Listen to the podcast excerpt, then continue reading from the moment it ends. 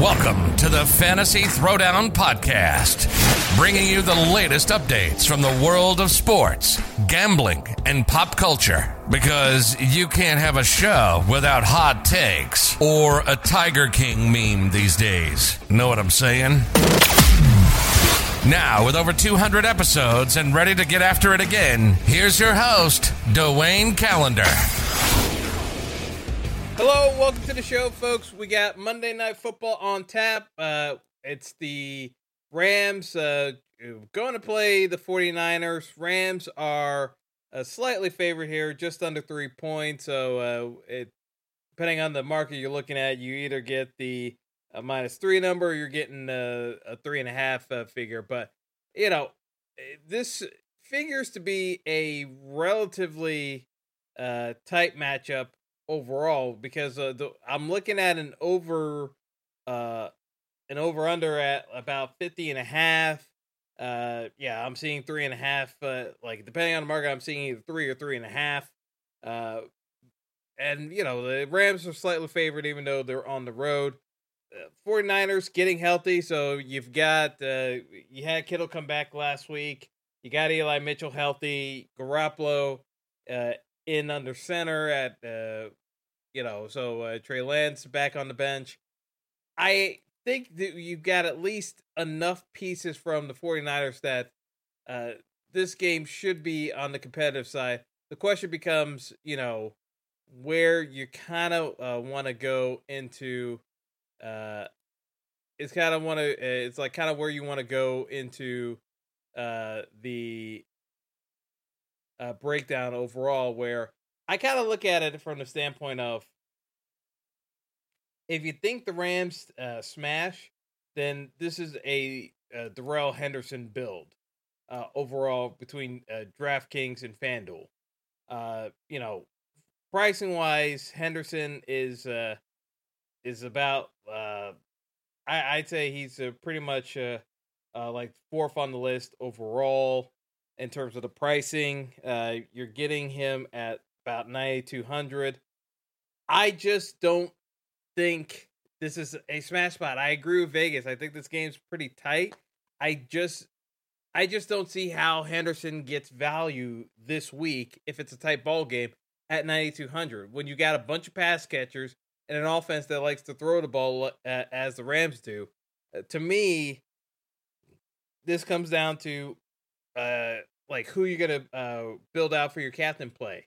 I know folks even with the price hike on Cooper Kupp, he's he's up to 12k and he'll be 18k in the captain spot. Robert Woods is out with a knee injury. Everyone wants to talk about you know who, and that being Odell Beckham Jr. I'm just to say this point blank, folks.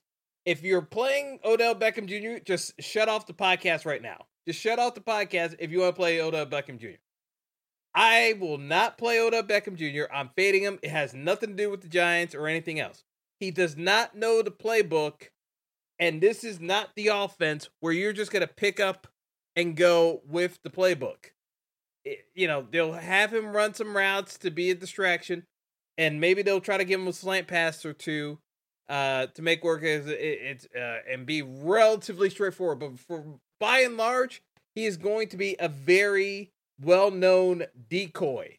Even though he's completely healthy, he is essentially a decoy tonight because I can't imagine the Rams risking a turnover because OBJ ran an option route and picked the wrong option because he had literally three days of practice to try to get ready for this when you've got hundreds uh, of pages at least to memorize in terms of the wide receiver playbook and let alone the whole offense. Like, I mean, even on the run plays, he's got to be able to block and know which where where he's going on the run play. Like, I, I just, I just don't see Odell's snap count being anywhere close to sixty percent tonight.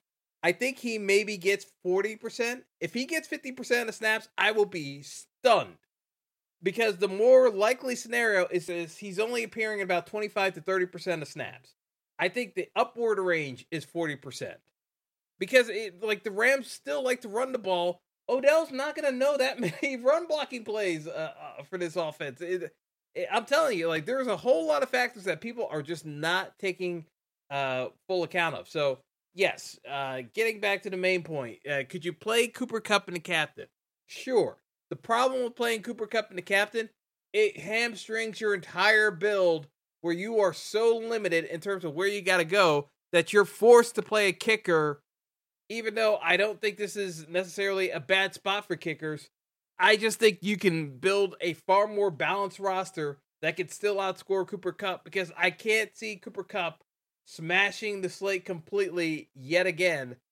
It's possible, but I don't necessarily see him getting two touchdowns and 120 plus yards and nobody else on the Rams getting any passing yardage uh, in, in terms of receptions from Stafford. I think Stafford's going to spread it around, and the biggest beneficiary of this is going to be Van Jefferson, whom is only at 5,400 on DraftKings, AK on FanDuel, but not that big of a deal, to be honest. From my perspective, I will basically have 100% of Van Jefferson tonight, whether it's playing him in the captain or just playing him in the flex on both sides. Eh, I think it just there's too much value he brings to the table operating in the uh, in the slot that I think that they're going to have plenty of uh, uh just the work for Van Jefferson and I know people are going to try to uh, get around not playing Van Jefferson. The the way people are going to build, they're going to play Odell and this casual fans, they're going to play Odell ignore Van Jefferson and then drop down to a kicker or uh, uh, try to play uh, J- uh, Jeff Wilson for 1200 uh, or even worse a worse play uh, Trey Sermon at 800. Trey Sermon is the fourth string running back right now on the 49ers. Do not play Trey Sermon tonight. I repeat, do not play Trey Sermon tonight. He is still not in even close to vicinity of getting reps. And I know folks uh, are questioning why Trey Sermon is not getting work in the 49ers lineup. Listen, I'm not Kyle Shanahan, but it's pretty obvious that, uh, you know, Trey Sermon is just not a factor in the immediate future unless there are significantly more injuries on tap for the 49ers. So let, let's just get it out of the way. Trey Sermon is not playing. So just take him out of your player pool and move on. I know he's 800. Yeah, you could try to hope for an injury, but even then, you still likely would get uh, uh more carries going the way of Jeff Wilson uh, before uh, Sermon even enters the fray. It's just not worth it, in my opinion. So to me, you've got, and this is the main point I'm gonna uh, I'm getting to, folks. If you play Cooper Kupp captain, the biggest problem you have is that you cannot fit in Deebo Samuel and George Kittle at all. There is no chance of that happening. Me personally, the value of having Van Jefferson in the captain is that you get to afford both Deebo Samuel and George Kittle. The other play that you can go with is playing Eli Mitchell at 6,400 on DraftKings. He's priced up on FanDuel to 11.5. So FanDuel, it's a different story entirely. But on DraftKings, Eli Mitchell should definitely be in play for your 49ers build. If you have to make a choice between George Kittle and Deebo, so be it. But you should have at least one of them in there. Tyler Higbee, to me, is too pricey on uh, DraftKings. He's 6,200 he's more of a FanDuel play because I just don't think he gets enough catches to get there in terms of value. And same with Brandon Aiyuk, 6,600 on DraftKings, 7,500 on FanDuel.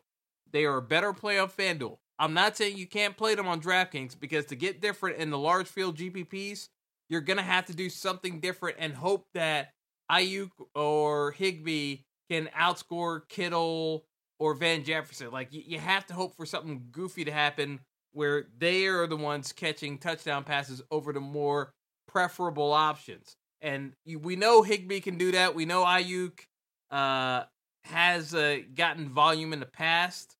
Uh, Higbee's a better option if you're trying to get off of Van Jefferson uh, than trying to uh, force in OBJ. The, OBJ is just a trap play Let the public play them. Just move on. Uh, we are not. Uh, we like. Let's just get uh, some of the fades out of the way. No Sony Michel at 5K. No OBJ. No Trey Sermon. And I am way underweight on Darrell Henderson. Uh, to me, Darrell Henderson is your blowout script play.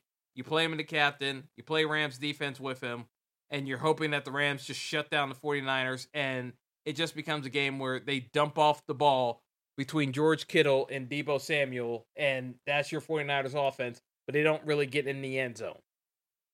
That that's the way I would play uh, Darrell Henderson tonight. Um, it's just that uh, kind of blowout build. The other guy I'm not really focusing on is Jimmy G. Jimmy G is 10K. The problem with playing Jimmy G is that we know the 49ers are running first team. The more likely scenario for scoring a touchdown is running the ball for the 49ers versus passing it. That's why I think you have to have Eli Mitchell at a higher priority.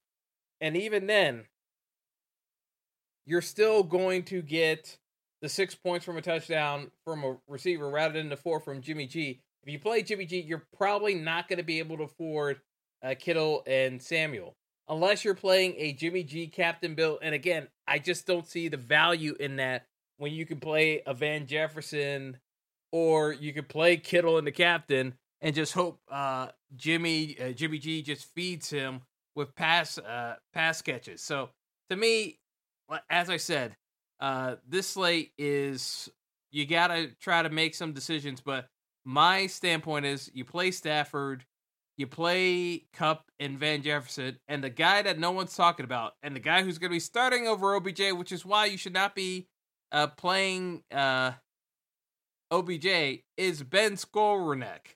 Who the bleep is Ben Skowronek? He is the next guy up with Robert Woods injured and OBJ not knowing the playbook. He is guy the guy who's going to be starting. He's two hundred dollars on DraftKings. He's 6K on FanDuel. He'll probably catch, at best, three passes for 20 yards.